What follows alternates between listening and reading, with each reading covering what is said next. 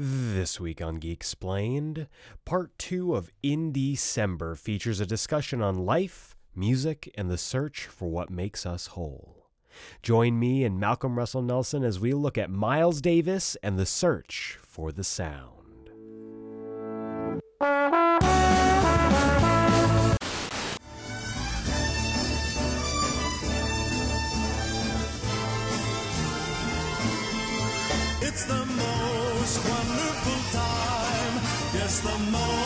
Most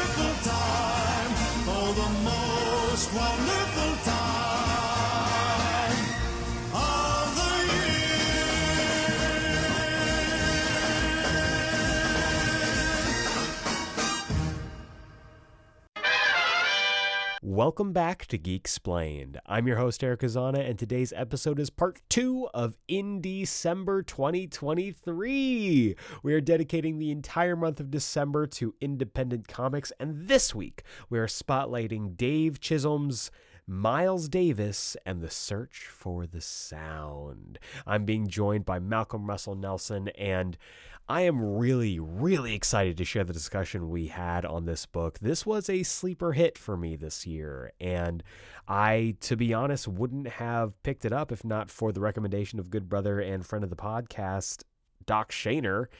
And I am so glad that we decided to cover it for this month. But we not only have a great discussion on a great comic book, we've got the weekly review for the final Doctor Who 60th anniversary special entitled The Giggle, and I've got lots of thoughts on that. And of course, this week's Comics Countdown, where I'll be chatting you up about all the comics you should be picking up this week. So make sure you stay tuned for that after the jump. Uh, this week has been interesting. Uh, we had the Game Awards. Rest in peace to Spider Man 2, which was nominated for, I think, seven awards and won absolutely zilch zero, none of them. And um, it is a shame. I was hoping that Yuri Lowenthal would get the nod for best performance because he does the absolute most in that game. But I totally understand uh, giving it to who? You know, to be honest with you folks, I haven't played Baldur's Gate 3. I've heard great things. I know it's a game that I could get lost in, and I refuse to get lost in it for now because I just do not have the time. But we've got some uh, pretty exciting things going on right now, and unfortunately, some not exciting things. Uh, the loss of uh, of the Game Awards wasn't the only big hit that Insomniac took this past week. As of this recording, they also were dealing with a massive cyber attack where uh, hackers got in and potentially leaked some Wolverine stuff for the upcoming game. I didn't look, I have no idea what was released or leaked or whatever, but suffice to say, it's been a rough week for those at Insomniac, so send them your well wishes. Uh, but I think that's pretty much it for now. Uh, I want to say a huge thank you to everyone who's been reaching out with really kind things about uh, the man in the Macintosh suit last week. I had a wonderful conversation with Rina Ayuyang, and if you haven't gone back to listen to that yet, do so. It's a great conversation. Rina is a wonderful creator, and I am so, so, so freaking excited to have her back on the podcast in the future. But without further ado, speaking of Indiecember, let's roll right on into the main event, the main course, the entree, if you will, where in part two of Indiecember 2023, Malcolm Russell Nelson and I dive in to Miles Davis and the search for the sound.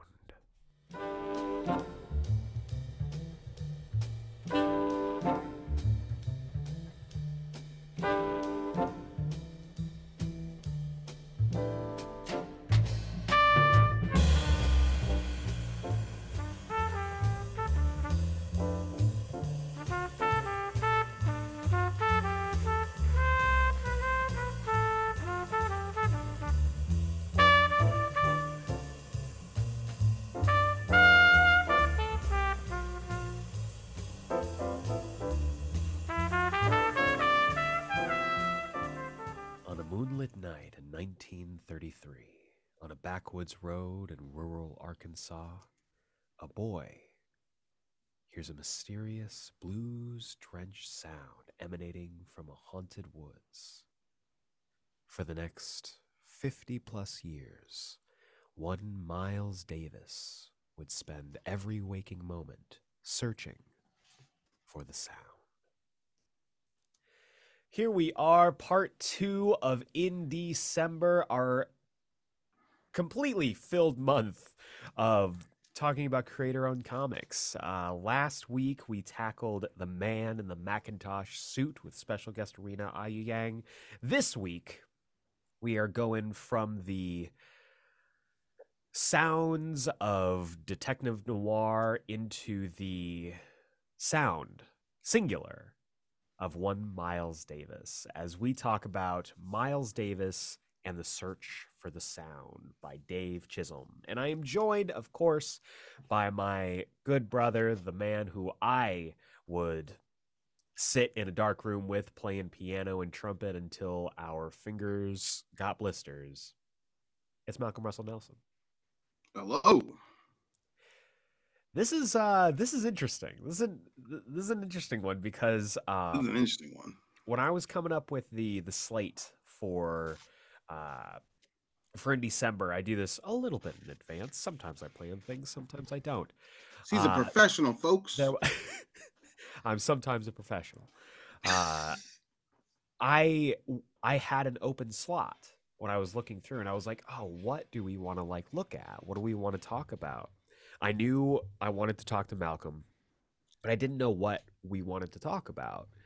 And then I go on Twitter and I see that good brother and friend of the podcast, Doc Shaner, was recommending a book called Miles Davis and the Search for the Sound. And I had to take a look at it. And once I did, I knew what we were talking about. Because I have had a long standing love for jazz. And Malcolm and I have had conversations about this before about our mutual love of the medium. And after thumbing through the the preview of this, I knew that this had to be the book. And I don't know, there's something about it that I was like this is this is something special. Maybe it's because you can't get a digital copy of this. You have to get it in hard copy There's it made it kind of special for me and i mean i'm i'm a sucker for like hardback books and i mean the presentation of this is gorgeous it's very simplistic on the cover but yeah i just want to i just want to talk about miles davis and the search for the sound for a little bit uh, malcolm i want to ask you what was your I guess what what's what's your experience with jazz? How are you introduced to it? Do you have any favorites? Uh, so so my grandfather. Uh, for for first off, for for listeners who don't know, uh, I'm technically a New Yorker. Uh, a thing that I wear very proudly. Uh, Boy, does he! uh, boy, do I. Uh, fuck Jersey. Um, so I, uh, my coffee. uh, so I'm a New Yorker. Uh, my parents are from New York. Uh, my grandparents are from New York. You know, go on, so on forth. Uh, so my grandfather on my mother's side is uh, was a big uh, was was a big musician type person. Uh, he liked uh, enjoying musicians, I should say. Um, you know, and growing up in New York in that time, you know, or living in New York in the 30s, 40s, 50s, you know, it was a very tight knit area, you know. So if you're in the music scene, you of get to know a lot of people. Um, so he, you know, had experienced personally, you know, Duke and Dizzy and you know all, all these people uh you know and so me growing up uh not exactly close to my grandfather but you know close enough to hear stories uh would get a lot of stories of jazz people uh and jazz and that's kind of how I was introduced to jazz in general um but Miles Davis was always one of those names that came up with uh with a weird bit of ire for my grandfather and I never really understood Oh, why Interesting. I never never really understood why, but he always said Miles Davis with a little bit of a slur. You know what I mean? Like, like it, it always came out of his mouth in a weird way. Uh, and me wanting to piss my grandfather off, I was like, well, I've got to find out more about this Miles Davis guy. so uh, that was how I walked the Miles Davis path. Um, but I mean, that that said, listen, I mean, the Duke was the greatest, like literally just the greatest. like, there, there's nobody better, I don't think. But Miles is a close second for me personally. For sure. Yeah. What about I, you? You know, it's funny. I um because I I love music. I've loved music since I was very small. And when I was a kid, I wanted to learn how to play it. I just like all sounds were new sounds for me, you know, when you're a kid. And I fell in love with brass and with jazz. And when I, you know, got old enough for my, you know, my elementary school to start like taking uh, music classes, Yeah. I found out that my family has a history of playing saxophone. And so my mom had played alto sax. No uh, way. Her dad played alto, played trumpet, I believe. Um, and so we, you know, we had the alto saxophone going back a couple generations. And so I started playing alto sax when I was a kid. Oh, I didn't that- know that. I. Yeah, yeah, yeah. And so I, you know, I played alto sax through elementary school, through middle school, and into high school. And in high school, uh, shout out Mountain View High School. It's the only, probably the only time you'll hear me talking positively about it. I- I continued to, you know, listen and love music. You know, during the fall, it would be all marching band. We'd go to games. You know, marching Mhm. band was more popular than our football team because our football team was god awful. yeah. and then in right. the spring, marching band transitioned into jazz band. And I just fucking love jazz band, man. I there was something about it.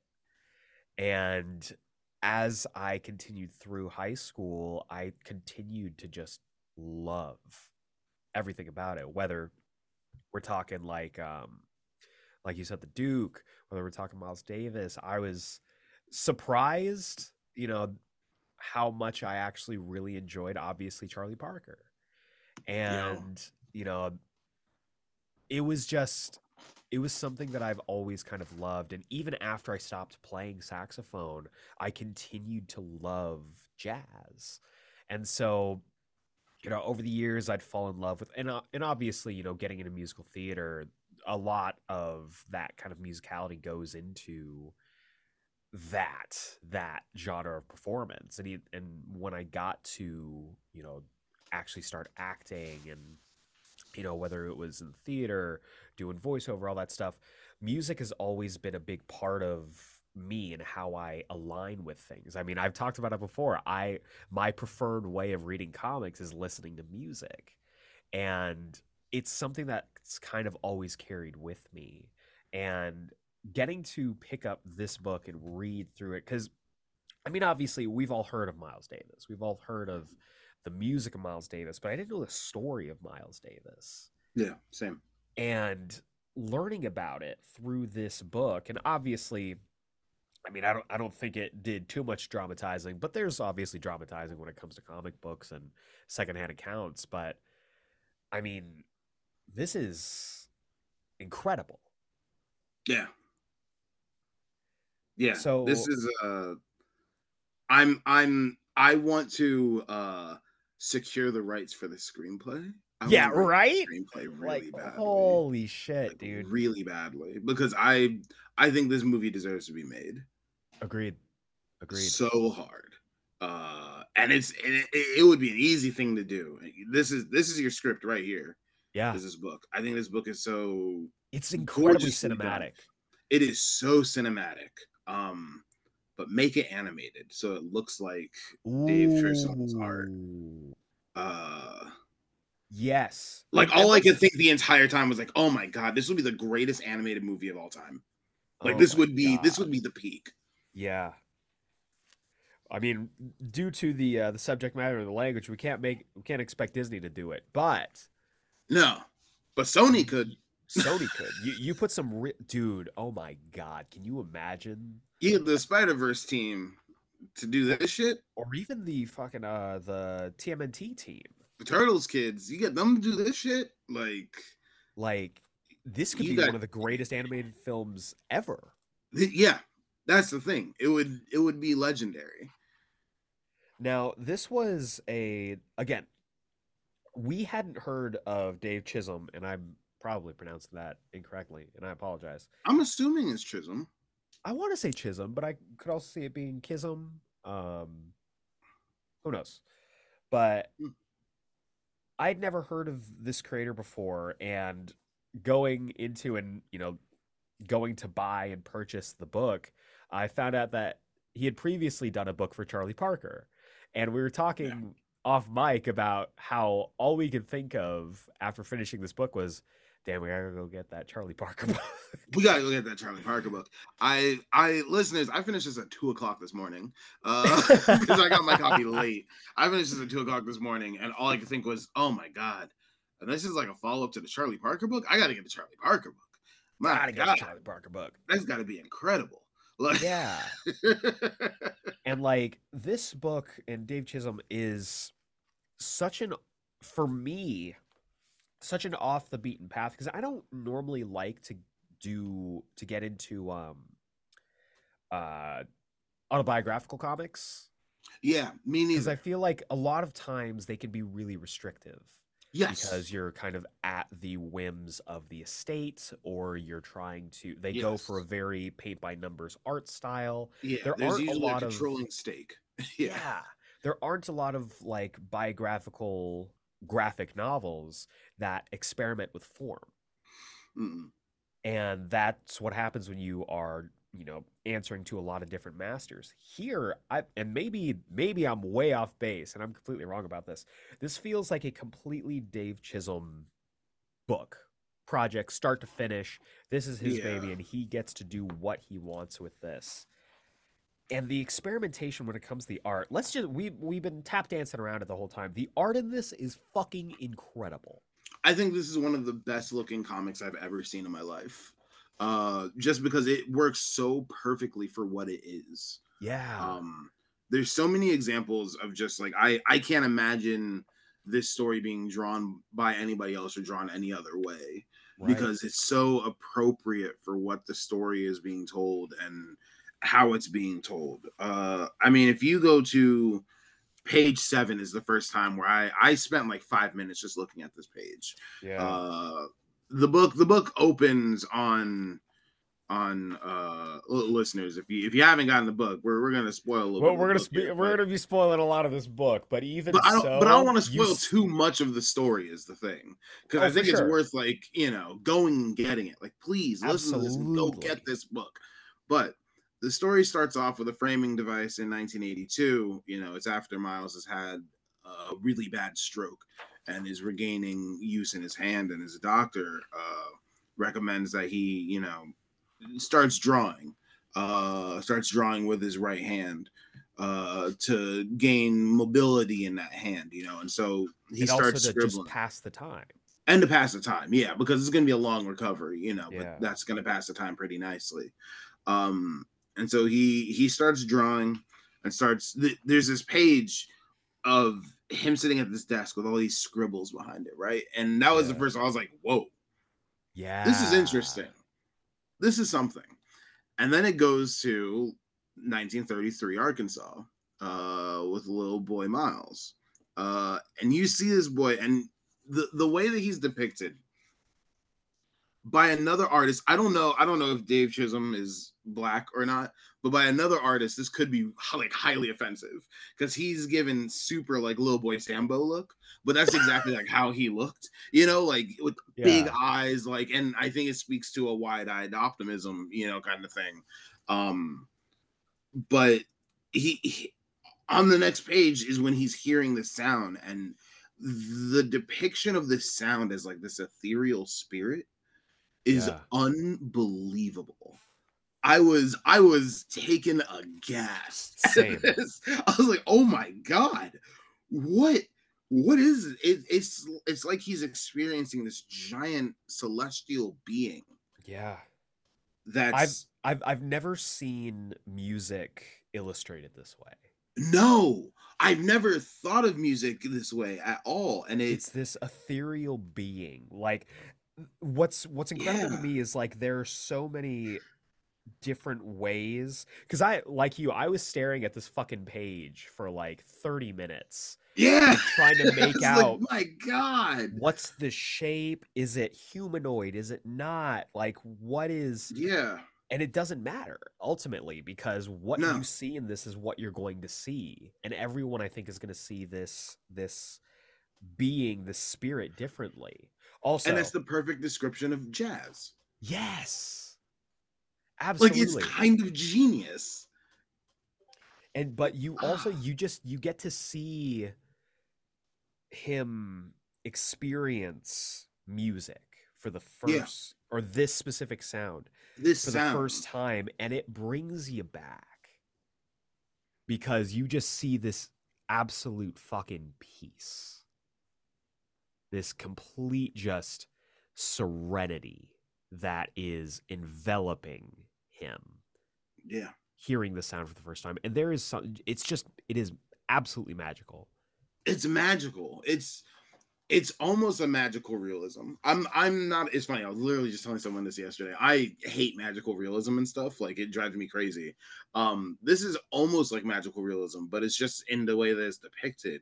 It's not actually like it, like this this is this is still all fact. You know what I mean? Like right still real. absolutely It's just that this is such an interesting way to visualize it and such a refreshing way to visualize it. I think the the depiction of music in this book visually is so clear. It's it's almost like discovering music for the first time.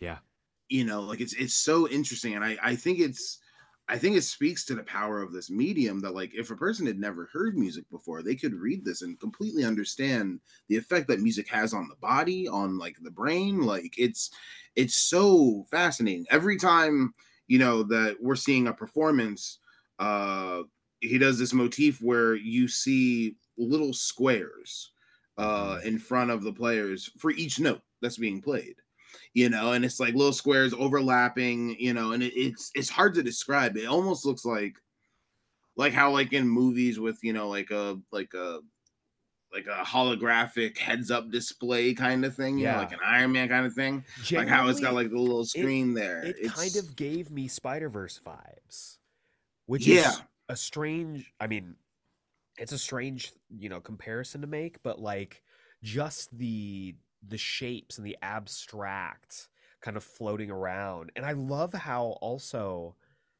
his specific sound changes yes the illustration and the shape of it. Yes Because at the start, he's trying to fit into a very specific sound, so his Mhm. his music, his sound looks like the other sounds that are around him. yeah But then as time starts to go on, he starts to get more inspired and more influenced. You see um I think it's on page 21 his mute his shape starts to shift yeah from what everybody else's is. And by the time we get to I mean like halfway through the book, it's it's a very different It's more different. fluid energy it's yeah. it's plasmids you know like it's little we, we it's see it's fire, interesting we see flame. yeah or at least that's how I took it, or smoke too. Like his sound is constantly evolving across the book, much like his actual sound and his career. yeah And it is gorgeous to look at. it's incredible Um, I also I want to give a quick shout to the um the rotating cast here, which is really really cool. You get to see Oh how God. much the um the lineup in a band changes, which I think is kind Mhm. of overlooked a lot of times.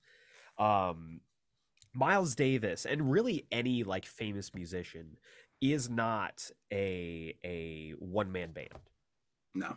The greatest musicians have solid support have a solid supporting cast.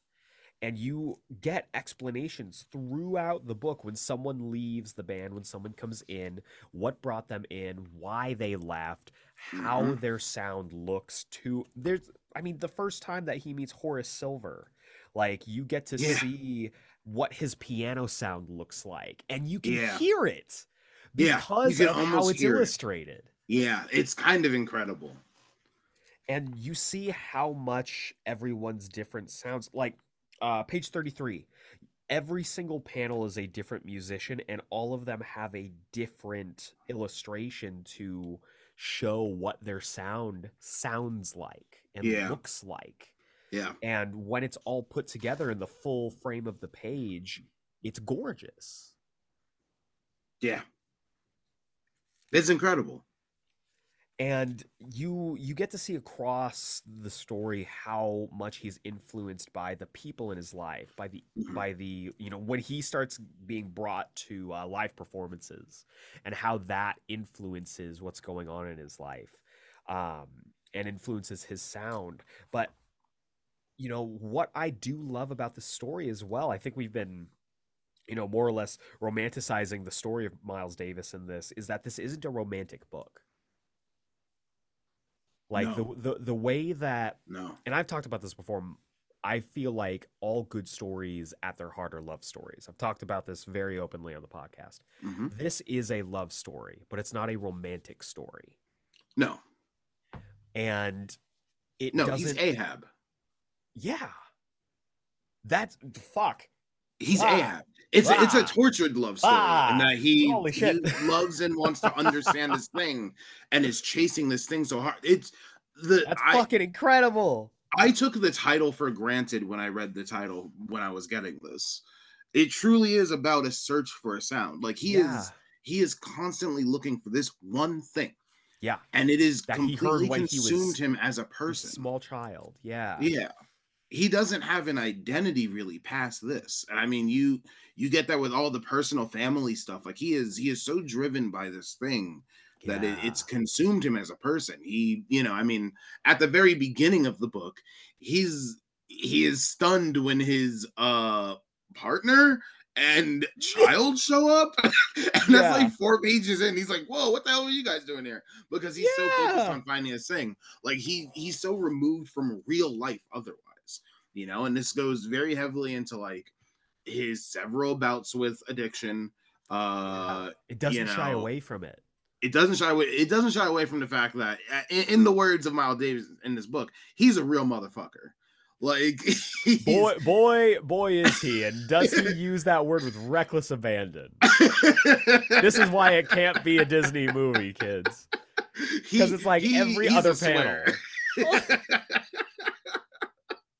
I I love I love the bit. uh, It's page uh, 34 and 35, where after he's played, he's sitting at the bar, and this guy comes up, and this is this guy that he used to Oh, get yeah. high with. Yeah. he's just like, motherfucker, I am not here to talk. And the guy walks away, he's like, chive ass motherfucker. like, like, I was like, oh man, this will be the best movie ever. It would be incredible. this would be so good. Uh, And also, like the rest of that scene is incredible as well because you know the the club owner comes up and it's like because Miles has just been sitting at the bar the entire time, and he's like, "I didn't like you're confusing people. The audience like I'm not paying you to sit at the bar." And Miles goes, "What the fuck are you paying me for?" And he's like, "Well," and the guy just looks at him. He's like, that's what I thought. and he puts out a cigarette, walks up, and fucking engulfs the room in sound. yeah. Like that is a fucking star. and the way that that panel makes it look like it's smoke like this time the, the music coming out of the horn looks like smoke and it, it, it it's so god the visual language of this book is incredible It's gorgeous. it's truly incredible And going back to what you were talking about, you know, we talk about a lot of the different sounds being given a visual uh, a visual aid. The sound that Miles finds in that first, you know, four pages, you are looking for it just as much as Yeah. he is in every scene and every page. Every time he meets someone new, at least for me, like I'm hoping to see that sound again. Yeah. And again, we're not going to spoil whether he ends up finding it or not, but man, is it cool. no but it's it's it's truly it's truly ahab searching for the whale yeah. like he he is it ruins him Yeah. Whether he finds a sound or not, listeners, it ruins him. It ruins his life. And he doesn't, he just doesn't get it. he just Because doesn't he get is- that it's ruining his life. he is consumed by this but you also Yeah. get to see how much like how much of an impact both he has on other people whether it be his partners whether it be people he meets record players um, other musicians especially. And you get to see how much the influences that he had before have on him. Like i was not i had no idea that him and charlie parker had this kind of relationship. This relationship, yeah, me neither. And that him and Coltrane had that kind of relationship. Yeah. Like I was not aware of any Yeah. of this stuff. And it's it's a really cool thing because you get to see one of the things that I love about um for example, uh Marvelous Mrs. Maisel. Which sounds Mm. like a weird comparison, but stick with me here.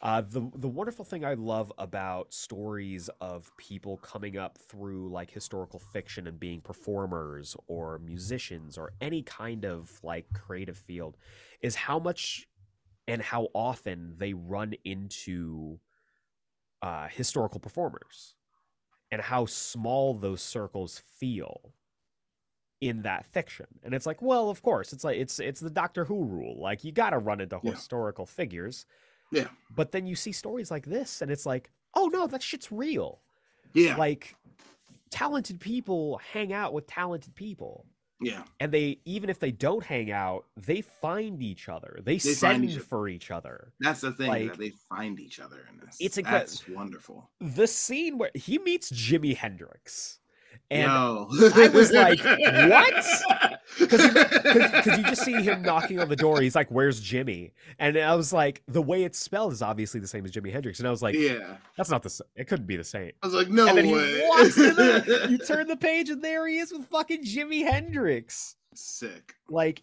the the musical journey of Miles Davis is just as important as the as the personal journey Yeah. of Miles Davis. Like you see him, like Malcolm said, and it's still fucking blowing my mind, like consumed by this chase, not unlike Ahab chasing after Moby Dick. And Yeah. watching how much that not only inspires him but torments him is tragic.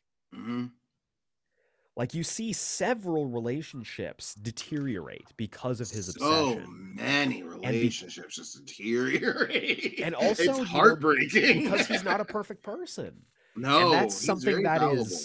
I think, taken away a lot of times in biopics. yes, Um, and biographies because the estates often have a controlling interest. and they want to make them look as pretty as possible. And I understand that. Like there is there is a you know that there's an approach to making sure you don't, you know, disrespect those that have passed, but at the same time you have to present them as who they were. You have to present them as, you know, as a as truth. Yeah, And what this book does is show the truth of his story. yeah.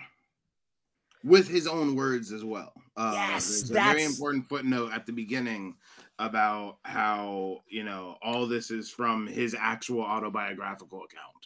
Yeah. Uh, and that's wonderful. So, like, even if there is any kind of dramatization here, you know, you're still getting it's so his dramatization. It's, it's his dramatization. He's allowed to do it, and it doesn't paint him in a good. He's not a hero in this book.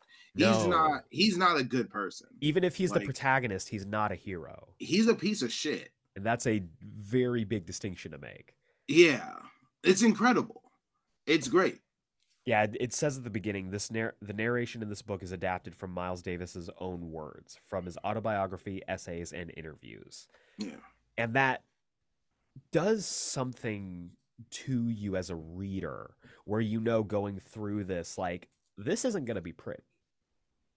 And I think in that way it also, you know, the way the book starts with him in the doctor's office showing the effects of this stroke yeah, and you know i had no idea that miles davis you know all i i hear miles davis i hear you know jazz he's a musician mhm. i had no idea that he was an artist and that he became an artist through this Nope.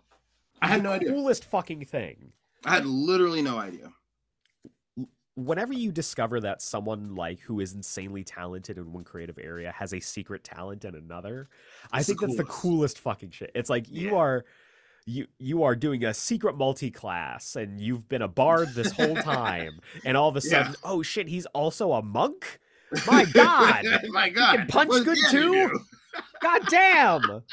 Like it is it is the coolest thing to see somebody who is so fucking good also be really fucking good at other things too. Yeah, um, but I love, I mean, again, showing the passage of time, watching characters grow and change, not in just their personal lives, but also in how they are illustrated.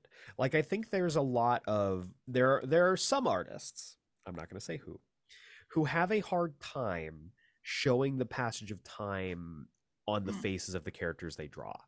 Mm. Dave Chisholm is not one of those artists no, no, but there's a through line that doesn't make you know the kid who discovers the sound you can see the through line to the old man learning how to sketch yeah. and it's gorgeous It's it's really it's really rewarding. Um, that's why this is something you can only. This is a tale that if you're gonna tell it cinematically, you can only do it in like animation or something. yeah because chisholm has to be heading up this art department yeah he yeah yeah he has to be involved um what uh what's your favorite relationship in this book i mean it's got to be with gil right Ooh, I, okay I okay I love his mean- relationship with Gil because there is Shit. some there is something that I personally hold very near and dear about the idea of someone who sees you yeah and someone who knows you and mhm, does not judge you. mhm. Um, Gil understands that Miles is a troubled person and is Yeah. not perfect and has screwed up a lot in his life. But there is a scene, and it. I'm gonna get choked up just talking about it now. Um, I full on cried. Um, his his name is Gil Evans, and he was kind of the um, the I don't want to say a patriarch, but he was kind of the person who brought everybody together in those Yeah. in that you know like super talented people being talented community. And there is a scene where Miles is kind of at his lowest point.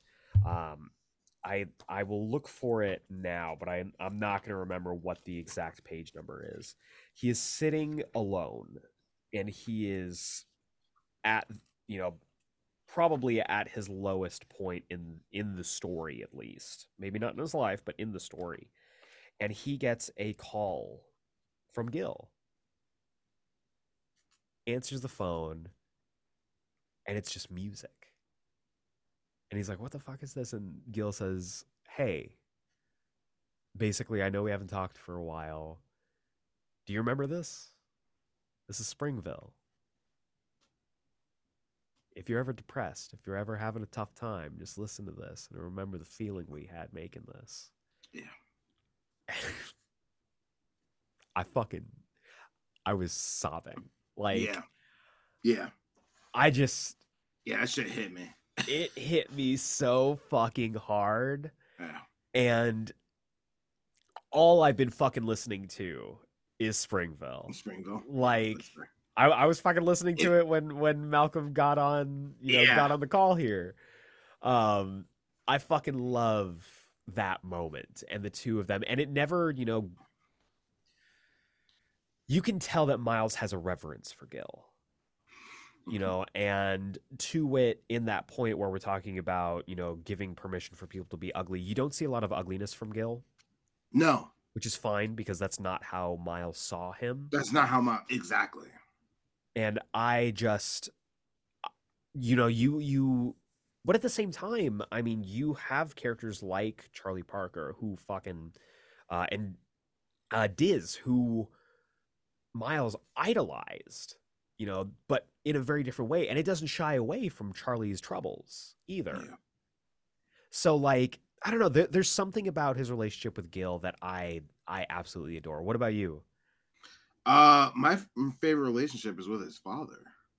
Weirdly enough, I had no idea about how That's a great enduringly shout. supportive his father is. There's Yeah. there's so many moments in this where his his father is a touchstone of support for him and i it, it all it's going to sound weird to say pay off but it pays off in this really interesting way where you know you start off chapter 8 and his father dies yeah. um and i think that that sequence that scene hit me the hardest in this book um of his dad getting in a car wreck and you know he gets his letter and he just never opens his letter and then he's told like oh yeah uh we got a call like the you know this guy at the club uh him know like hey they just called the club order. Your father died. And he panics and reads this letter. And the letter is from his dad saying like miles a few days after you read this i'll be dead. Take care of yourself. I truly loved you and you made me proud. And it it dishevels him. Like i it's it's weird to put this in a real world context. I'm I'm going to just preface this right now. it sounds really weird to put this in a real world in a modern context with other people.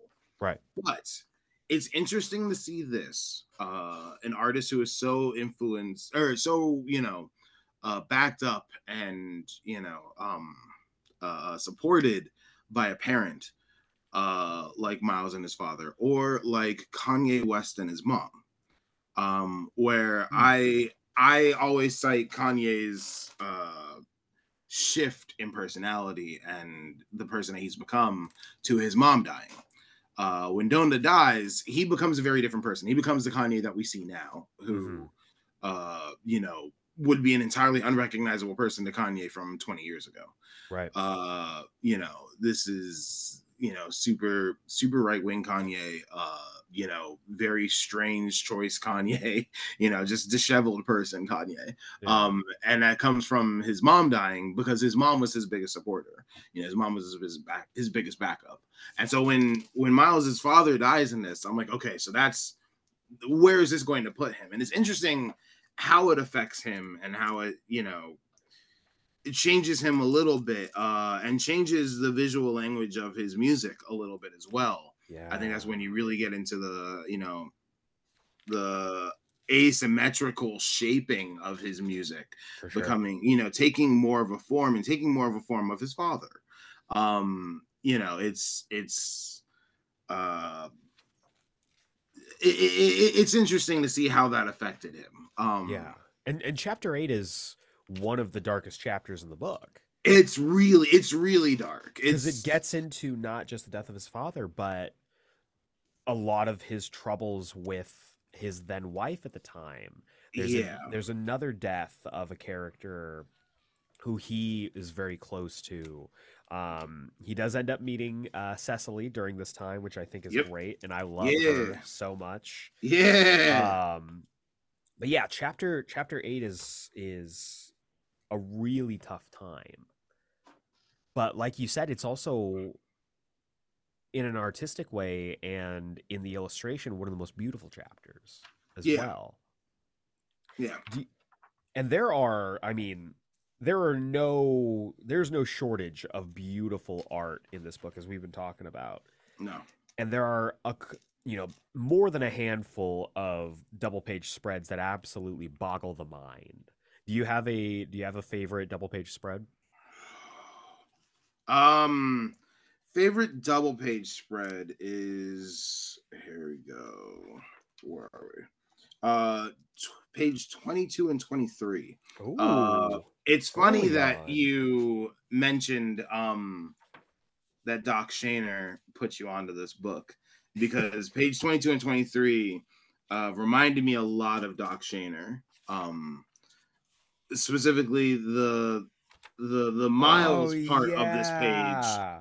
He looks so He Doc Shaner. he looks so there. doc shaner that's He's true Doc coded there, which is wonderful. that's and then the rest of it, eh, how everybody else pieces together into this like like it- it's like fluid puzzle pieces, like puzzle Yeah. pieces made out of water that are just like fitting together. It's saxophone truly breathtaking. horns the bass Yeah, that, that is It's- a great shout, dude. That is such an incredible. That's another page. I spent like ten minutes just looking at that page, just Ugh. poring over it. Um, so that's my favorite double page spread. My favorite single page spread is page eighty-eight. Uh, it's the John Coltrane died page. Um, yeah, which my God, if I could have that page Holy as a shit. poster, yeah. if I could have that as a poster, like that's that's that's liquid sex right there. It's so good. For sure. It's just gorgeous. Uh, what about you? What's your favorite double page and single page? So, oh man, I didn't think about the single page. Um, because there's so many great single page spreads so in here. you know, like, many. So, just one page beautiful shot. Like so I think one, the one that, so obviously I think probably the coolest one is, um, is uh one a- 100 and 101 the double page spread there where miles just kind of like at least in that moment has assembled his avengers and is just oh all together. yeah, yeah. that double page spread is probably the coolest out of all of them for me It's so cool with But them the- all like on fire. at the bottom, Yeah, burning the house down. Yeah, Ah. man. But the one that like I was reading and it fucking like made me sit up straight in my chair is um is pages 74 and 75 where they show Saeta Yes, recording. yes. This double page spread, I turned the page cuz it's it's Miles taking inspiration from uh from Spanish music. Yeah, and you turn the page and it just made me bolt upright because this Yeah. thing is fucking gorgeous. yeah, It's incredible. yeah. That's an ama- that's an amazing Like, page. This is a fucking poster. This is a poster, yeah. And I'm trying and I was trying so hard to think about cuz it reminds me of someone's art very specifically, but I can't think of who it is. And it's just it's incredible.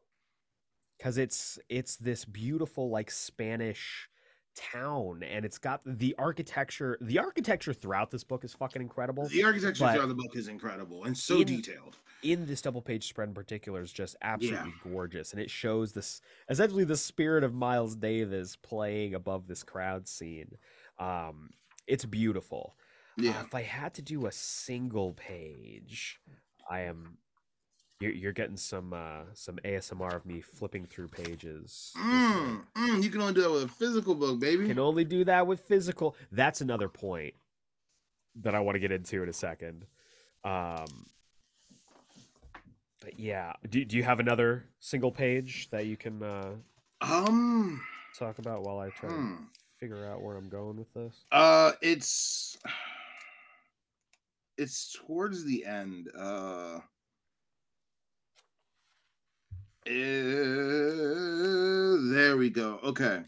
Uh, it is so it's it's properly in the epilogue. It's the I believe their music is still around somewhere page. oh Uh, fuck which is almost like a double page spread actually it's i mean it's it's the wrap up of the story but you're you know it's it's older miles walking onto the stage and in almost like technicolor watercolors above him you see all the all the guest stars of the book um you know It- who have led to his journey to this point jean valjean Yes. goes onto the uh yes it to is. That is a very good fucking call. yeah, that's actually exactly what it is.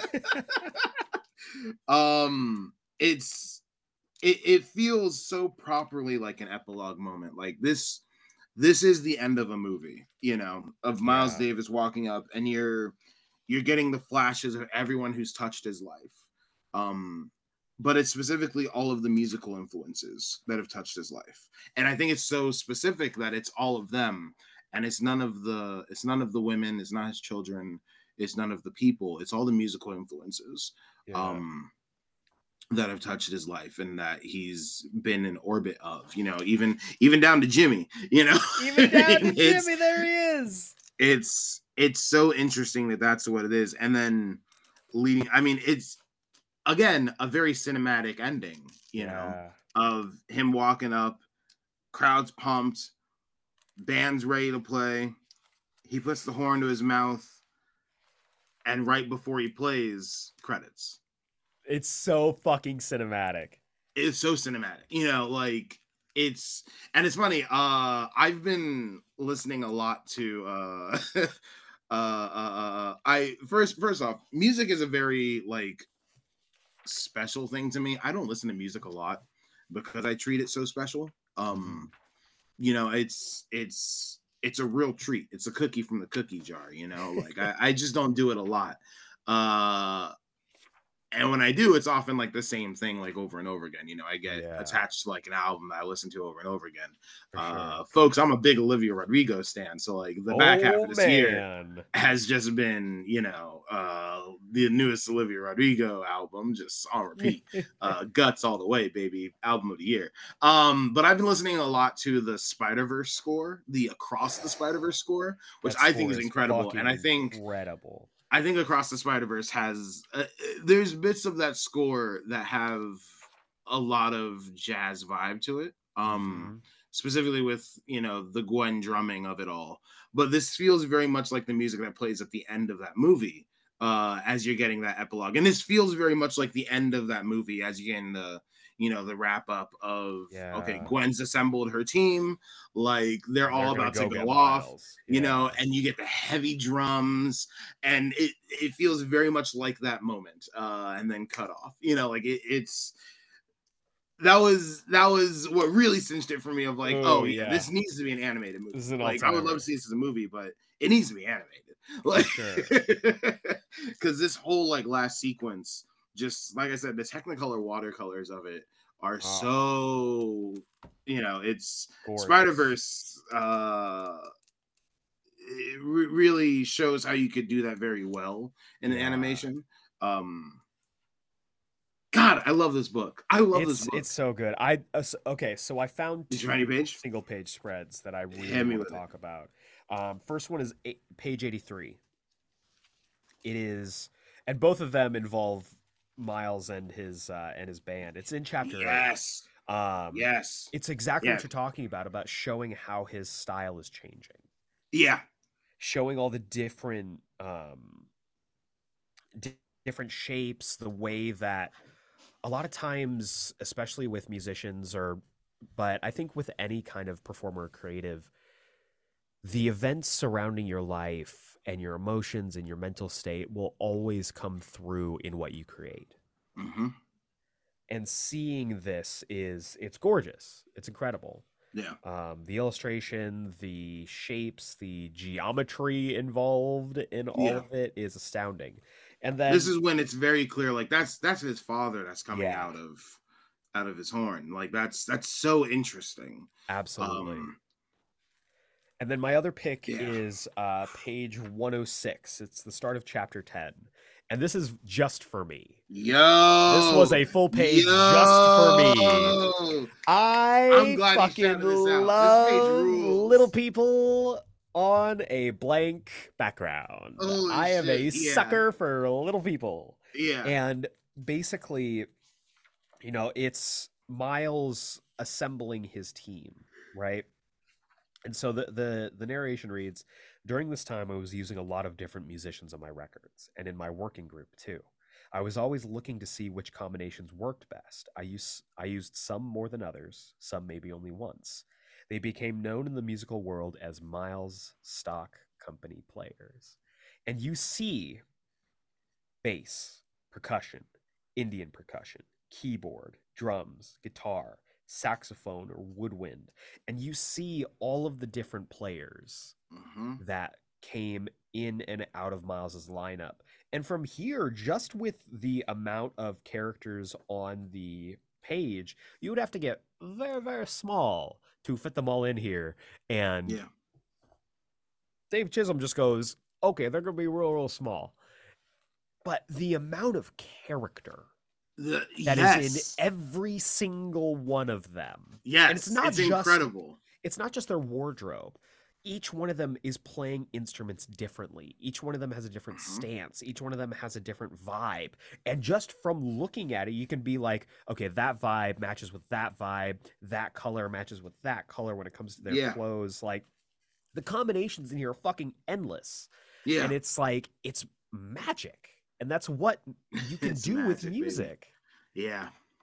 Like it was it captured my fucking brain and I was staring at this page for 15 minutes just going, okay, they can go there, they can go there, they can go there. Yeah. It's, I think I think there's a very clever thing done with the colors there of you know you can match them up almost just easily from the colors you know Yeah. and so you know like oh okay so a Pete Cosey goes with a Gary Bartz who goes with a Bernard Purdie you know because they're all wearing the green orange combination yeah. you know, and so, you're, like, you're, you're, you're building up your decks. yeah you're like, buil- yeah okay. you're building your deck like I got a I got This is my a I got a set. shiny John Stubblefield and I'll trade you for your uh your your Badal Roy. Like I love it. It's incredible. I I fucking love it so much. It's amazing. That's a great page. I love it. It oh man.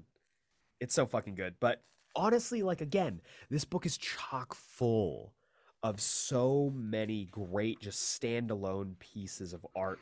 Like you fucking you go uh you turn the page. It's literally 3 pages later.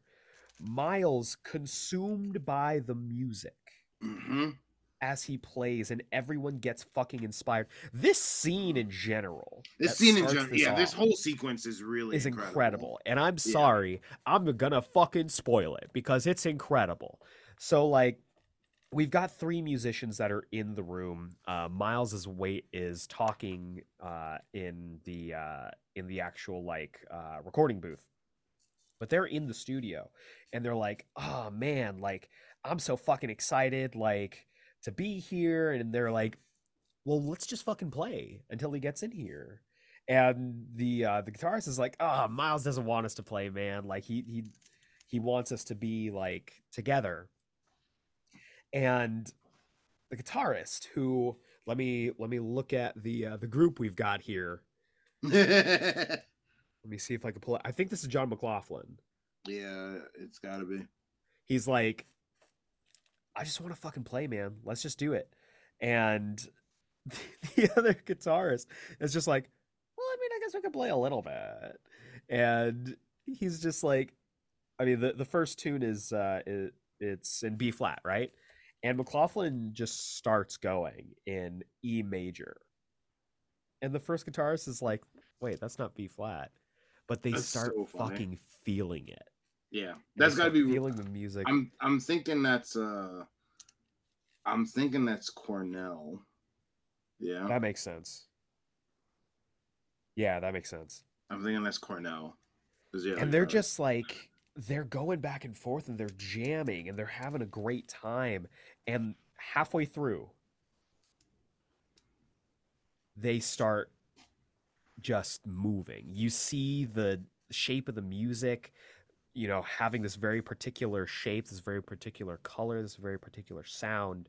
Um, eventually, McLaughlin moves into into B flat, mhm. and because he notices that Miles has gotten in here, but Yeah. Cornell has not noticed. So he is now playing an E minor. And you hear, or I keep saying you hear because you could fucking see it. You could you fucking can- hear it reading you can page. hear it. Yeah, You hear Miles hear it, and he knows immediately to go where to go in. And it says, "Listen, there are no mistakes. It's not the note you play that's the wrong note. It's the note you play afterward that makes it right or wrong." And you see him just listen to what they're playing, and he just starts. And you see his sound fucking immediately meld yeah. into them and they and it makes it something beautiful and they still end up on B flat major Yeah, and you just see them fucking jam and it's one of the coolest fucking scenes it rules. Uh, the constant motif of him specifically like absorbing the music Yeah. I think it's so interesting that he he's almost absorbing it, like taking it in like it's life force. Uh, it's going in through his ears, and then you always get some kind of result. And so the the results of him getting going into his ears. One ear is like purple, one ear is like fire red, and then it comes out as this like light blue, like plasma energy Yeah. you know that's just surrounding everyone and influencing everyone and it's it's so interesting it's, It's- so interesting it's, co- such it's, a it's choice feeding a soul. Like yeah Oh, it's so good. I also want to give a quick shout to this quick scene. It's uh page 119 to page 120. Um one of his former partners comes to drop off their son. Uh, this is, this is while while Miles is still like getting into drawing, and he's sitting there, and he's just sitting there, not sketching because you know he's still trying to get the feeling in his hand, and his son is playing with a Batman toy, yeah and this is what year is this? so this is 80 89? this is 83 or 82 yeah And so he's just sitting there and he looks up and he sees uh his son Aaron playing with his Batman. And he's just he's like, You like comic books? And his son just goes, I don't know, I guess they're pretty cool. And he just goes, Come on, let's draw a little bit. let's draw a little bit i love and it it's like it works on so many levels. First of all, because Yeah. I'm a big fucking nerd and it's Batman. But Hello, also, baby. you know, this is a moment, and we are not uh, 120 pages into the story, and a big part of Miles' story in this is his neglect of his family, Mhm. and this is a moment very late in his life. Some would say too late, but very late in his life where he makes that connection, yeah and it's uh, it's amazing. It works on a both a really funny level because it's got that uh, that sequential sequencing that that's a term. That's now a term. Yeah. Sequential Yeah. sequencing. sequential sequencing i love it Um that we love with like our Robert Kirkmans and whatnot. But it also is just a kind of touching moment between two essential strangers. I love it.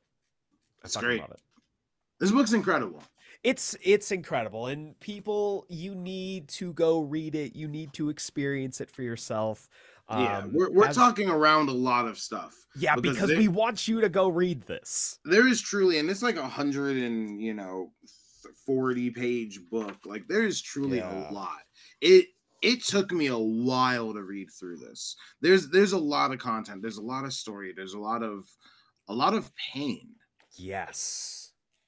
You know and I, I think this is this is a book about this is a story about pain and i didn't realize that about miles davis before you know is how how fraught this was. Like like we said before you know this is truly a search for a sound and how one is driven to very dark places in this pursuit you know which is which is really interesting. It's listeners it's worth it's worth picking up Yeah. for sure. Put this It- on the Christmas list. Get this for your dad for Christmas. Like I'm, I, I literally got a copy for my dad because I'm like, oh, this that's is gonna be his so Christmas gift. cool. This is gonna be my dad's Christmas That's gift. so cool. You know, he's not the biggest jazz guy, but I think he'll really respect this. Like, yeah. I, I think this is gonna be his exact kind of shit. Hell Um, yeah. And and there is, you know, again, we talked about it before. This book doesn't shy away from the dark parts No. Of the story, but it also is so fucking inspiring and also has one of the silliest artistic renditions of Prince that I've ever seen in my goddamn life. it's hilarious. It's so it's good. hilarious. It's so Um, good. Oh my god. I love Prince so much. They made him look like such a fucking goof. They make Like- him look like such a goofy dude, and it's so fun. Um, Dave Chisholm, who I just did a quick Google search, is not black. He is maybe the whitest artist you could find. Looking at No way. it's it's kind of wild, but he's also a jazz way. musician. He's also Okay, a legit jazz sense. musician, which again, Uh, so he's got a talking little bit of about black in him. really talented people being talented in other areas. Um, it's kind of incredible because the the art itself gives me very like Sanford Greene vibes. And I don't know, man. Like it's Stanford Green is a good show. Yeah. you know, I you you would not know that Dave Chisholm may be the whitest guy you know uh, after reading this. Whoa! Look at him!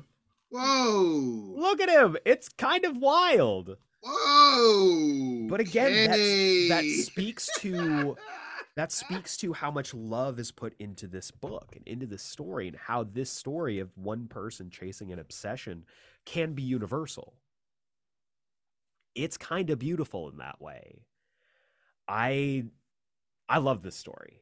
Dave Chisholm, open invitation to come on the podcast. Opening the you know what when when we round back onto this and we do the Charlie Parker book, Dave Chisholm, come on the please, podcast please come on. and tell us how to pronounce your last name yeah, definitively. Um I would love, I would love to meet you.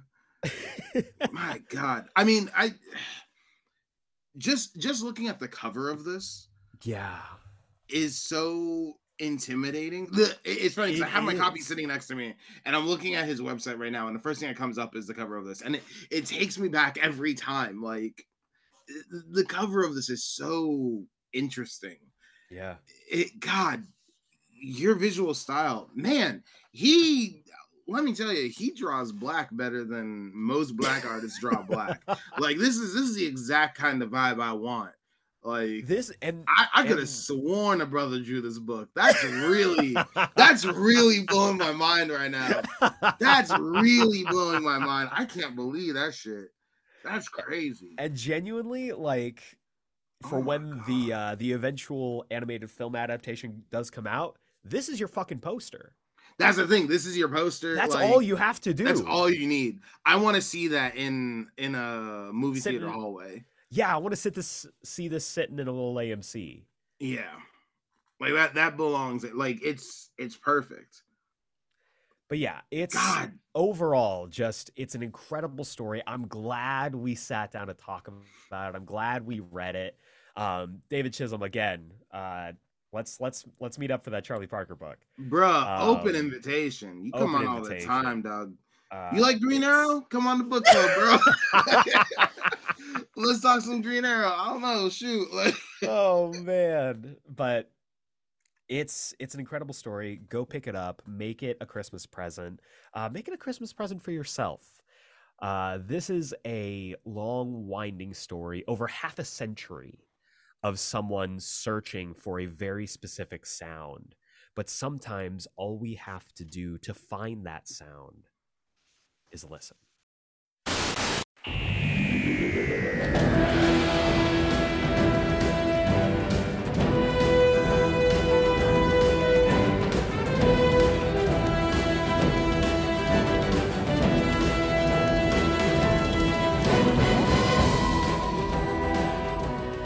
It is now time for the weekly review. This is the segment of our show where I review something weekly. And right now we are reviewing The Giggle.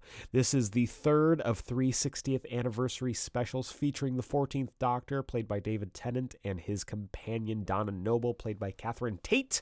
And this also features not one, but two doctors. More on that in a second. And it also happens to feature David Tennant's what? Third regeneration, I think, because he did the the the the the fake out one that created the Metacrisis Doctor, then he did the real one, and now he has his own regeneration, sort of. Uh, more on that in a second, but honestly, I have to say I've been loving the 60th anniversary specials. Um, I was speaking with a friend, and they mentioned that these haven't felt like anniversary specials. They've felt more like just episodes in a season. And I kind of see where they're coming from, but at the same time, I mean, it's just been a delight having uh, Tennant and Tate back. They've been incredible, and I think this does serve as a very nice passing of the torch from New Who into the what is it called now, the Whoniverse, uh, from David Tennant to Ncuti Gatwa. I absolutely loved this episode. This has everything you could want in a Doctor Who episode. It's got camp, it's got silly, it's got serious, it's got dark, it's got creepy, and it's got triumphant fist pumping moments. This episode was incredible, pitting the 14th Doctor and Donna Noble as well as Unit in its entirety, which means we get to see Kate Lethbridge Stewart. I fucking love her so much. Um, as well as a, a just out of left field, did not see her coming Melody from the sixth and seventh Doctor era, who has absolutely aged like fine wine. She was a treasure in this episode. I loved her dynamic with Donna. I loved the Aunt Melanie or Auntie M, I think they got at the end, uh, energy that she had in this. Um, this episode was incredible. Uh, a full on roller coaster. And at the heart of it all, David Tennant's performance as the Doctor is just. It's legendary. I mean, he has moved up for me, I think, in the rankings for best doctors. And I, you know, there's some discrepancy I think you can take with, oh, are we talking about the 10th Doctor or the 14th Doctor? They're technically two very different doctors. And yes, absolutely that is true. But when it comes to actors themselves, Tennant is, I mean, he's up there with the greats. He always has been, but he really solidified that that spot for me when it comes to uh, performances as the Doctor. And what I love about this show, it's strange, right?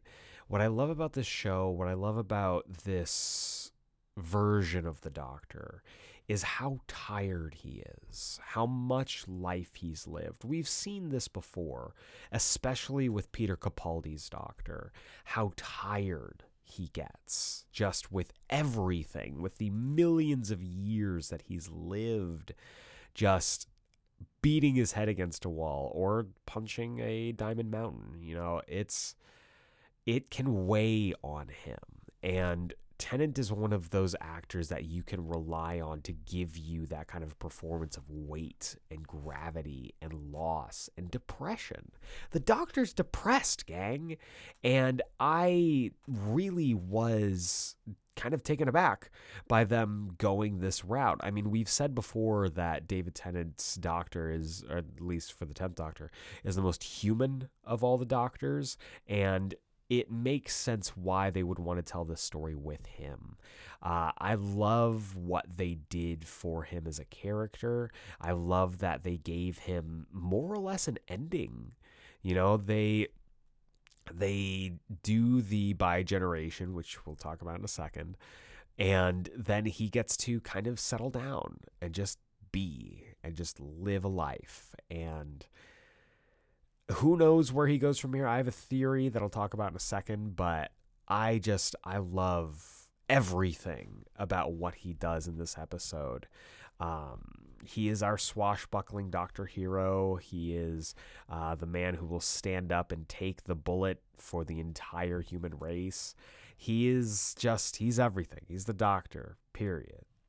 Uh, Donna Noble, played by Catherine Tate, was phenomenal. Uh, she always is, but getting her, you know, to also have an ending, whether it's uh, her getting offered the job by Kate and then having a little picnic at the end with everybody. Uh, I just, I love I love Donna Noble. I love Catherine Tate. I love that we got to square that circle when it comes to Donna's story and that she does get to remember everything. She gets to live her life knowing the adventures that she went on with the doctor and the adventure that they've got yet to go on, which is normal life. Um, I love, love, loved seeing Neil Patrick Harris as the villain, the celestial toy maker he was an odd choice, right? When the when the cast list went up and it's like Neil Patrick Harris is the villain here. It's like what is this? But then you see the Spice Up Your Life scene, and you know exactly why they hired him. Uh, what a freaking sequence. I absolutely adored that. I also love that they brought back the Celestial Toy Maker, who was a long, long ago uh, Doctor Who villain. And having him not only be the absolute fifth dimensional imp that he is, uh, they give some interesting backstory where he talks about how uh, at some point after the Power of the Doctor episode that brought us to the 60th anniversary specials, um, the Celestial Toy Maker was challenged to a game by the Master, and the Master lost. So he's been imprisoned in this gold tooth. Um, at the end of the story, once the uh, once the toy maker has been locked away, uh, the tooth drops and it is picked up by a a hand of what I can assume to be a lady person. However, this could also be teasing Jinkx Monsoon in Doctor Who, which we know we know she's going to be there. So I I don't know, could be interesting. Could be very interesting. But yeah, giving you know Neil Patrick Harris as the toy maker the gravitas to really dig into some dark places when it comes to the sequences in the uh, in the episode while also absolutely just giving him the most wonderful Mr. Mxyzptlk episode that you could get from a Superman show. Um, all I could see during the Spice Up Your Life sequence, I was like, okay, this is how Mxyzptlk should. This is how Mixie should be presented in the new DC film. In the new DC films, um, it just just incredible, incredible stuff. Uh, like I said already, I love the companions. Uh, Melanie getting some time to shine was really fun. Kate did great, but let's talk about that bi generation. I did not know how to feel about bi generation, about taking a doctor or taking a time lord and splitting them, if potentially only momentarily. Uh, this was a crazy concept, but we all know that Russell T Davies thrives in those kinds of situations. So I really dug what he had to uh, had to put together there. I also, maybe it's a hot take, really fucking dug Ncuti Gatwa's doctor. I knew I would. I knew he was going to be incredible, but just having him on screen, he is a freaking powerhouse and immediately takes all attention from everywhere else in the room, in the scene, in the show. And he was electric, he was dynamic, he was the doctor. You know, the moment where they have that first bi generation and David Tennant goes, You're me. And Ncuti goes, No, I'm me. I think I'm really, really me, was a cool way to establish Ncuti doctor as the doctor while also giving him his own flavor, right? You know, there's there's a line that he says during the episode where he's like, you know, we're do we're time lords, we do therapy out of order. And I love the idea of having the two doctors. I love that the 15th Doctor is trying to absolve and forgive the 14th Doctor. Um, that they have this re- they have a couple really tender moments of just incredible self love, and I love that. Um, we also got the greatest thing that you could do in a comic book, film, TV show, whatever, is make the make the stakes dire, but the circumstances silly, where more or less the fate of the world and indeed the fate of the universe rests on a hacky sack game. You know, it's it's wild and it's not exactly hacky sack, they're just playing catch. But like it's so cool to see how inventive they get, what they plan on, you know, I'm I'm uh, I'm hoping that this is just a tease for things to come and that they're planning more silly things like this because I loved it. I really really did. But Ncuti Gatwa's 15th Doctor was amazing. Just no words can describe the energy that he brought into the set and into the show. Um, I'm glad that he gets to keep the TARDIS design because it drives so hard, and he's got a little accessible step to allow people who are uh, using wheelchairs to get into the TARDIS now. Um, he was incredible. He was incredible. And I didn't know how to feel about the bi-generation at first, but now after thinking about it and after going through kind of my thoughts on what it kind of may represent, I really dig it because there's two trains of thought with the with the um, with the David Tennant Doctor now being locked away, and that's his deal. He could either go with the 14th Doctor, who basically gets to retire while the 15th Doctor goes off and gallivants across space and time, gets to just chill. And over time,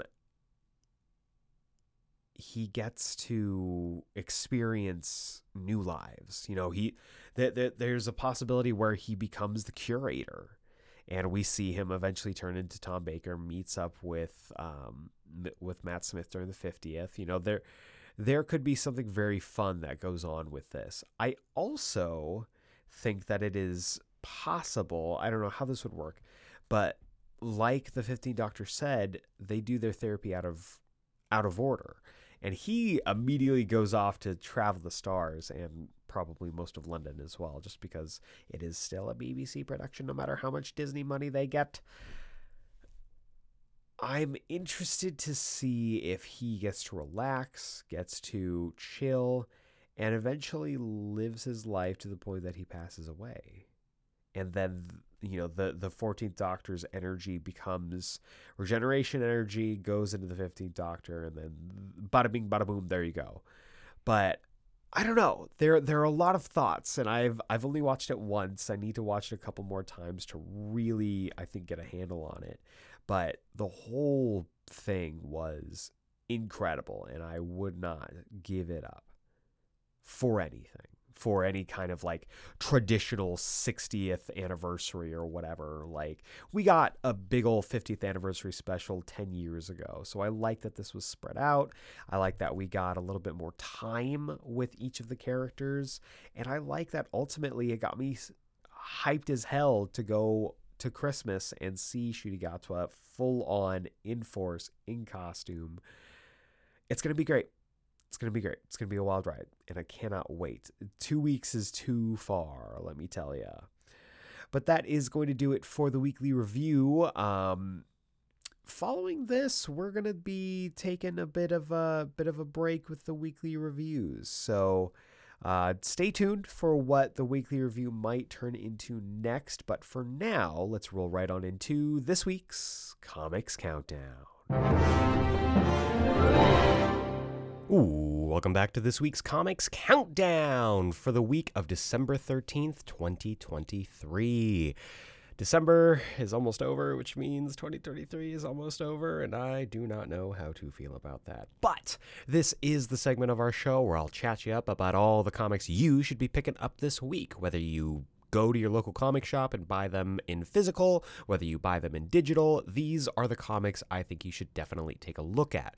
But before we get into this week's books, we got to take a look back at last week's books with the Geeksplained pick of the week of last week. And gang, I'm going to be honest with you, it was uh it was real tough cuz we had some bangers come out last week, and I really, really loved everything that I read. But ultimately, I chose Birds of Prey number four. What Kelly Thompson and Leonardo Romero are doing on that book is just next level. Uh, the Wonder Woman, the Batgirl, the Barda, everything that they're doing with that book is so freaking good. And if you are not reading it, you are doing yourself a huge disservice. But that's last week's books. This week I've got eight books to check out, so let's go ahead and dive on into the list with Action Comics number 1060. This is the end of the Philip Kennedy Johnson regime when it comes to the Superman books. This is, of course, written by Philip Kennedy Johnson as well as Steve Orlando and Nicole Maines and Joe Casey. Don't forget about Joe Casey, with art by Dan McDaid, Fico Ossio, as well as Eddy Barrows and Eber Ferreira.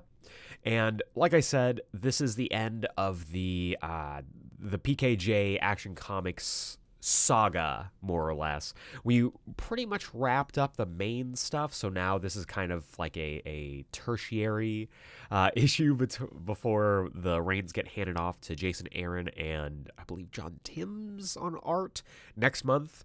So, real big stuff in store. I do think that PKJ gets a bad rap for his work on Superman. It wasn't my favorite, but that Warworld Saga uh, big old collection is selling out every which way. So he must have been doing something right. I don't know. But let's dive into the synopsis and see what the last issue of Johnson's tenure has in store for us.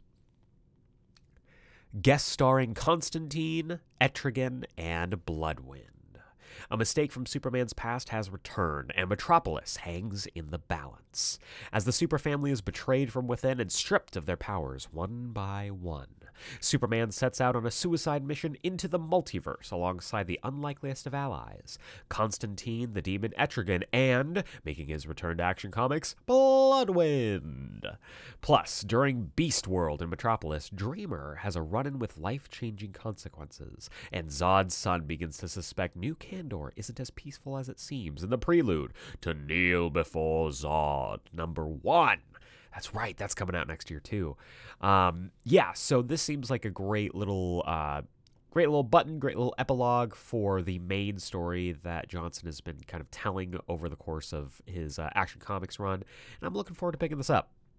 Next up, we've got The Immortal Thor, number five. This is written by Al Ewing with art by Martin Coccolo, and this book rules, gang. It's it's really good. It's really freaking good. And we got an incredible tease last week about the return of the Thor Corps. So let's dive into the synopsis and see what's going on. The all new Thor Corps. Well, there you go. Toranos has returned, and to face him, the king of Asgard has gathered his army. But if even an army of storm gods cannot stop the elder god of thunder, what then? This is the story of the immortal Thor and the battle that will define him. Wild. I'm excited. This is going to be a good one. Uh, Al Ewing's been absolutely crushing it this year, so I am I am not surprised that this is uh, blockbuster storytelling at its finest. Next up, we have a conclusion. It's Danger Street number 12. This is written by Tom King with art by Jorge Fornes. I love this cover. I love this Breakfast Club homaging cover. It looks fantastic. This book consistently has surprised me every single month. I never know what I'm going to crack into when I open its pages. And there's a magic in that. There really, really is. I've been loving the book from beginning to end. It hasn't always been a straightforward line, but I am so excited to see how this wraps up. So let's see what's going on. It all ends here. Will the outsiders be accepted by society? The green team finally get what they deserve? The sky be saved from falling? All this and more as Lady Cop closes the case on the murders of Danger Street. You'll have to read it to believe it. So yeah, uh, I'm what I'm really excited for is when this is all collected. This is one of those Tom King books where it's gonna, I think, read really, really well in the trade. Um, there was something kind of magical each month about kind of taking it as a uh, as a continuation of a TV series that you have to wait week to week to find out what's going to happen next. But I'm curious what it's going to be like to read it all together. And now that it's all out and hopefully collected very soon, I'm I can't wait for people to really crack into this. It's, it, it's going to be fun to see people rediscover this story. Next up, we have Captain America number four. This is written by JMS J. Michael Straczynski with art by Lan Medina. Where is Jesus Saez? I love Lan Medina's art. I think he's doing incredible work. Last issue was really, really great. But I feel like this keeps happening where I keep signing on for Jesus Saez art books, and then he does not stick around on art. It makes me sad. But again, Lan Medina, no disrespect, absolutely crushing it right now, and I'm excited to see what he's got in store for us in the visual form when it comes to this battle between Cap and the emissary. So the synopsis goes like this. The enemy strikes. When the mysterious organization targeting Captain America goes on the offensive, Steve Rogers thinks he's prepared, but the battle is not what it seems. Who or what is the emissary? I'm excited about this. The the emissary has been presented as a credible threat for Cap. So I'm I'm really I'm looking forward to this. Again, I've talked about it before. I love that this is a much more small scale, intimate style story. Even though we are dealing with Hydra and all the bullshit that comes with that, but I I I love it. I love it. Also, I haven't mentioned it before, but the the logo for this slaps. It's really freaking good. I've I I don't know if I've mentioned it, but I just I love how big, bold, and uh, like old school serial the title the title card the logo looks. So just a just a little thing for me. Next up we have superman lost number nine the penultimate chapter in christopher priest and his uh his Superman saga, and this time he's joined by a slew of incredible artists, including Carlo Pagulayan, Dan Jurgens, Jason Paz, and Brett Breeding. He has assembled his own little mini uh, Superman family of artists to tell what I am expecting to be maybe the best chapter of the story so far. We've been waiting for this. Uh, the the ending of last issue is one of the most hype collection of panels that I've read all year. It's been freaking incredible. Um, so the synopsis goes like this. As a Green Lantern from Superman's past creates chaos in the present, Clark grapples with the idea of losing Lois for good. As her sickness rapidly escalates, Lex Luthor watches from the wings, waiting for the Man of Steel to crack under the pressure. Could karma be coming for the richest man in Metropolis? Uh, this cover seems to uh, suggest just that. I I've been waiting for this. You know, Christopher Priest has done a great job in keeping Lex out of the spotlight when it comes to this story, and it's really only in the back half of this that he's really started to appear, and he has made himself not not the villain of the story, but definitely it, it, it, it's it's interesting, and I'm I'm trying not to like spoil it so that people who haven't read it do go read it because it's an incredible twist. But he's doing the wrong thing for the right reason, and that's classic Lex, right? So I'm I'm really looking forward to picking this up. This is going to be a great issue. Next up, we have Guardians of the Galaxy number nine. This is written by The Hive Mind, Jackson Lansing, Colin Kelly, with art by Kev Walker. I'm really mad that this is almost over, gang. I'm really mad that this is only 11 issues. I understand. I understand. I understand that the Hive Mind had this as 11 issues from the beginning. But man, it doesn't make it sting any less, especially when this story has been so good and introduced so many cool concepts like the everything everywhere all at onceification of Mantis, which I am absolutely excited to dive into with this issue. So let's dive into the synopsis and find out what's going on. Mantis's mission Earth. The Guardians of the Galaxy have all had to change and adapt since the Grootfall began, but none more than Mantis. What fractured Mantis, and what secrets has she been keeping from the team? It's time to put the past to bed, and there's only one thing that can help the Guardians do it an Infinity Stone. God damn it, they just can't stay away from those glowing rocks. Uh, no, I'm, I'm excited about this the mantis stuff has been probably the most uh, or probably my favorite part about the change ups that the hive mind did for the core guardians cast and i'm excited to kind of dig into why this happened why now um, that's that's what I'm hoping for. Uh, the Hive Mind, you know, alluded to it in our last interview that uh, we're gonna get some answers here. So I'm very very excited to pick this up. Next up, we have World's Finest Teen Titans number six. This is it. This is the last issue of this series. You know, people just people just can't can't give us nice things for very long. I understand this was supposed to be a miniseries. I get that. I understand. But I am going to be bitter that we didn't get 100 issues of this. Uh, this is written by Mark Waid with art by Emanuela Lupacchino and Mike Norton. And this is going to bring to a head the Anti Titans storyline, which I really enjoyed. Um, the story's been really fun. It's just been really, really fun. I love Mark Waid's world's finest line of books. Uh, it's a line. It's only been two two titles, but I really I'm I'm excited to see where else this you know this offshoot timeline goes. It's fascinating to me that he's starting to build out his own little uh, his own little corner for the DC universe. I don't know if we can fold uh, Shazam into that, even though that is you know that uh, that book so far has been his baby, and Shazam last week, woof, so freaking good.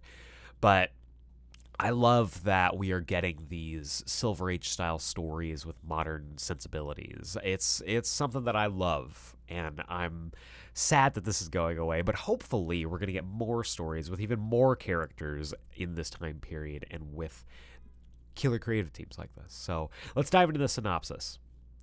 The Anti Titans strike. The Super Showdown.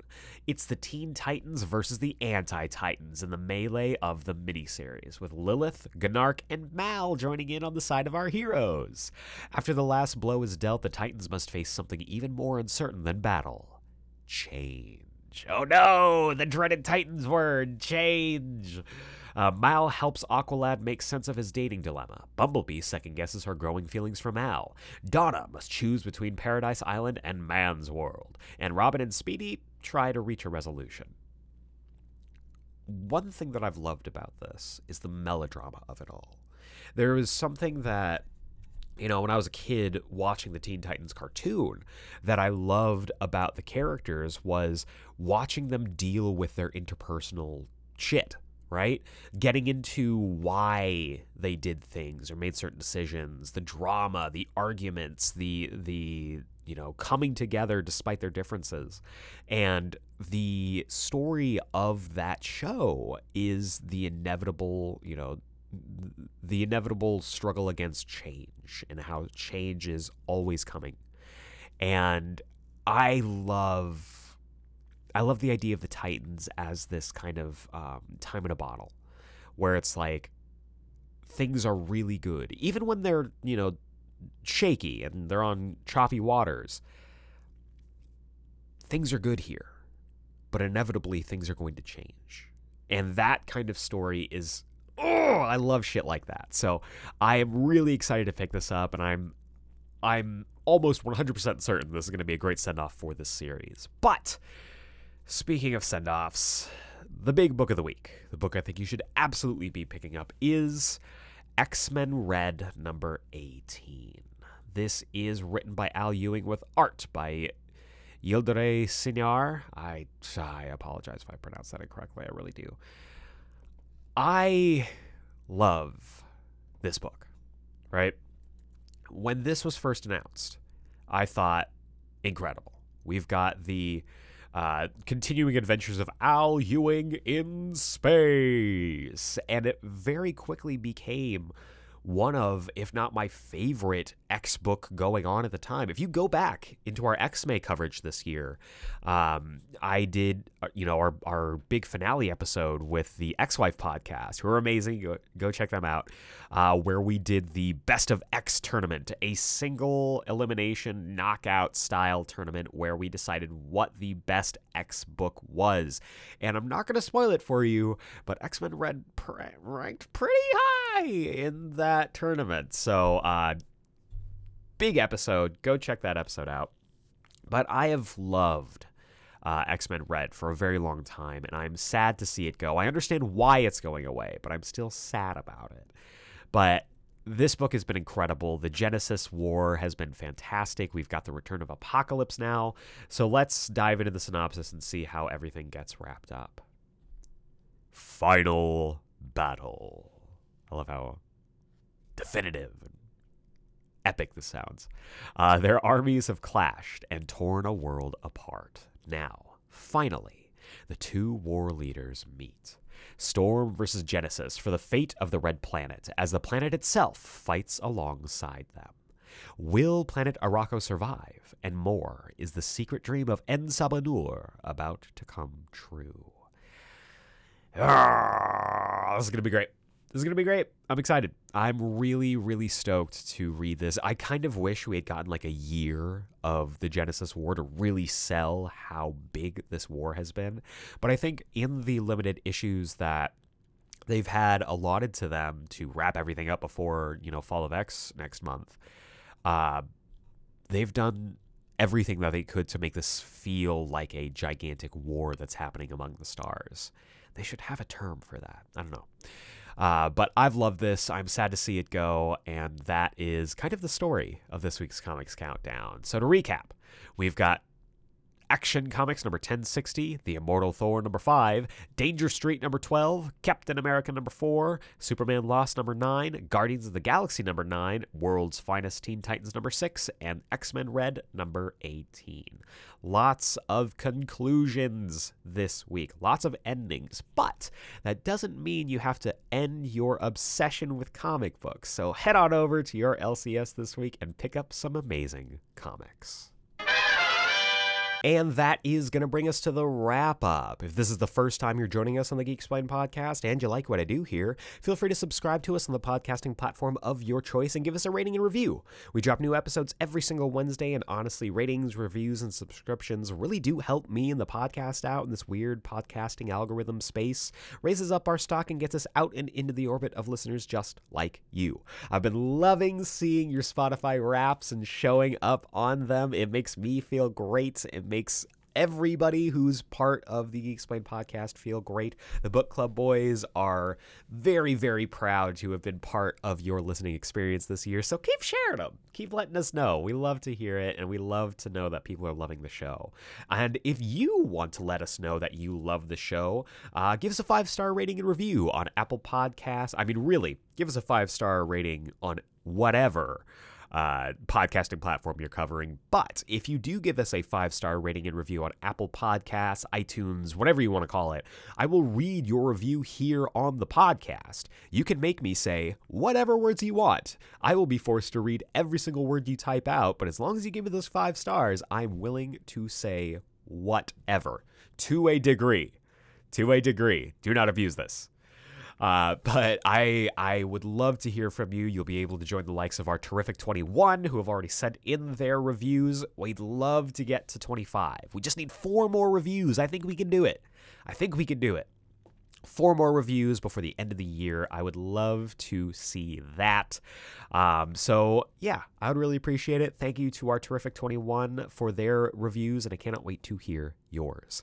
If you'd like to be part of the Geeksplained mailbag, send your emails to geeksplained at gmail.com, put mailbag in the subject header, and I will read it here on the Wednesday show.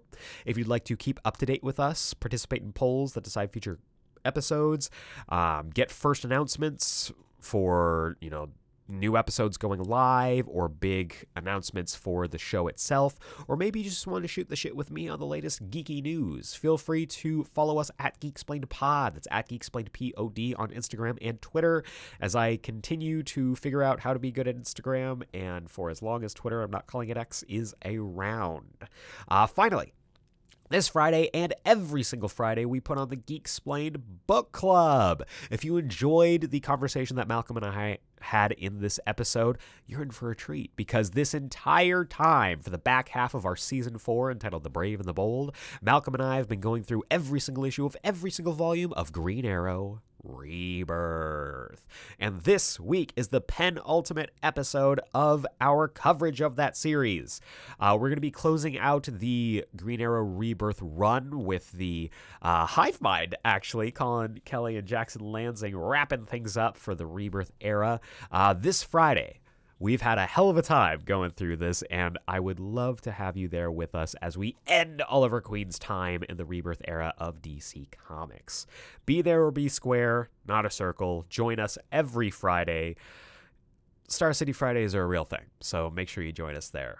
But that is going to do it for this week's episode. I want to say a huge thank you once again to my good brother Malcolm for coming on. I love having him on the Friday show, but it's been really nice to have him pop up and on the Wednesday show here every single month for the last few months, in fact. So uh, I love talking to him. You could hear that we had a great time talking about this book. So uh, go pick up Miles Davis and the Search for the Sound. I think you will be pleasantly surprised, especially if you don't venture into indie comics that often, like I don't. Um, I'm still kind of a baby when it comes to independent comics, uh, creator owned comics. So that's kind of what the whole idea of Indiecember is about discovering new comics, enjoying them, talking about them, and waiting our way through that to get more eyes on indie comics. Because it's not just about the big two, gang. It's not just about the big two. There are so many comics by so many creators that deserve to have eyes on them. And speaking of which, couple, you know, small creators for uh, next week. Grant Morrison and Dan Mora. Have you heard of them? Uh, for part three of Indiecember 2023 and our Christmas special, I'm going to be joined by Dallas of the Comics Collective podcast as we once again talk about Klaus. We're going to be covering the new adventures of Santa Claus next week, so join us for that same geek time, same geek channel. And for now, for the Geeksplained podcast, I have been Aeric Azana. Thank you so much for listening. Everybody, stay safe, stay warm. It's getting cold out here, and we will see you next time.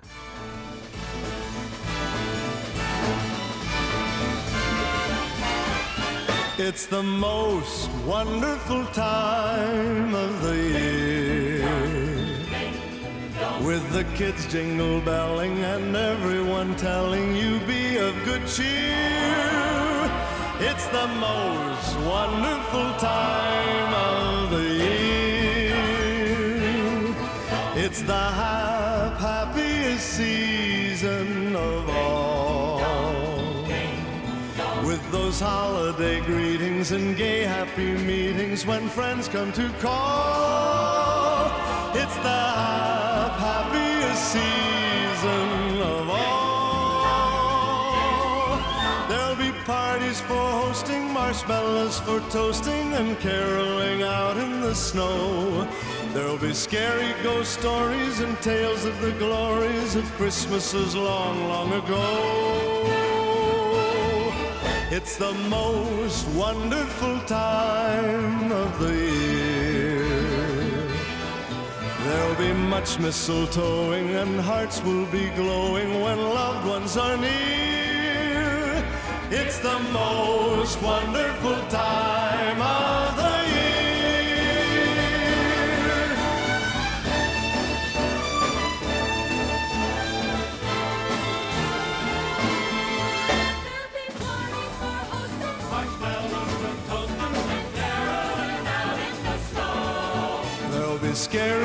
stories and tales of the glories of Christmases long, long ago.